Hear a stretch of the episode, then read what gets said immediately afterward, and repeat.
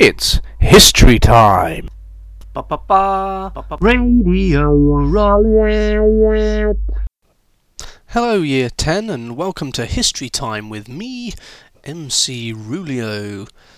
This is the place where you can expect to find the lowdown on all the current happenings in the classrooms of the history department, and somewhere you can expect to find revision tips, sound advice, and of course, historical knowledge. So if you want to know anything, try MC Rulio. Remember, you can sign up to me on iTunes by simply going to the iTunes uh, website and searching for MC Rulio under the podcast section. I'm free to sign up at the moment, so get in quick before I start charging. And you might have noticed that I've put on a rather sad radio voice. You can consider this part of the gag. I like to do this because it makes me feel as though I'm doing something other than talking to boring old kids. In fact, it makes me feel like I'm live on the radio. So every now and again, I do this with my voice to make me sound a little bit more interesting. And I hope you agree that it works quite nicely. So, quick recap on everything we've done so far this term.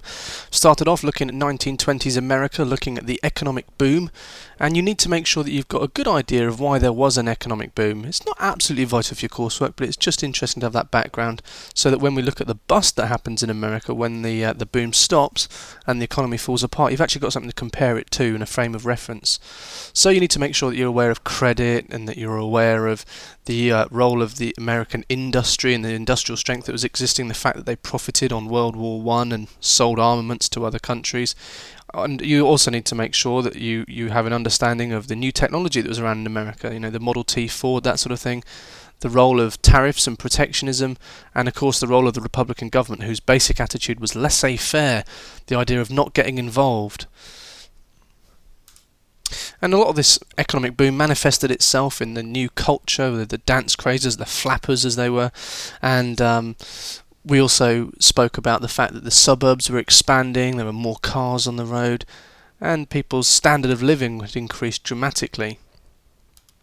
But at the same time, you can't forget the fact that it wasn't booming for everyone, and certainly we looked at the role of gangsters in 1920s America and we also looked at race relations in America in the 1920s, and we saw the sad story of the lynching of um, of black people by um, by white people, particularly in the deep south of America.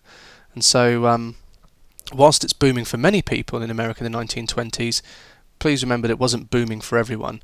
And the foundations of that boom was all about confidence. And if America kept confident in the economy and the people kept co- uh, confident in the economy, then it looked like it would go on forever. However, as we'll see in 1929, the confidence falls away, and so does the economy.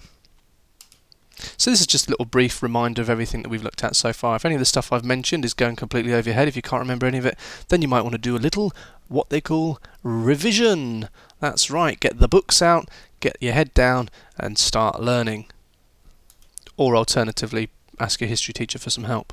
That's another way around it. Or look on BBC Bitesize. They have some interesting information on there apparently. Anyway, that's it for now. I'll keep this one quite brief, and um, I hope you've enjoyed it. Thank you very much for listening to your first MC Rulio instalment, and I hope this is the first of many.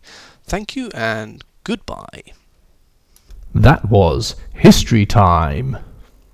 Ba-ba-ba, ba-ba. Radio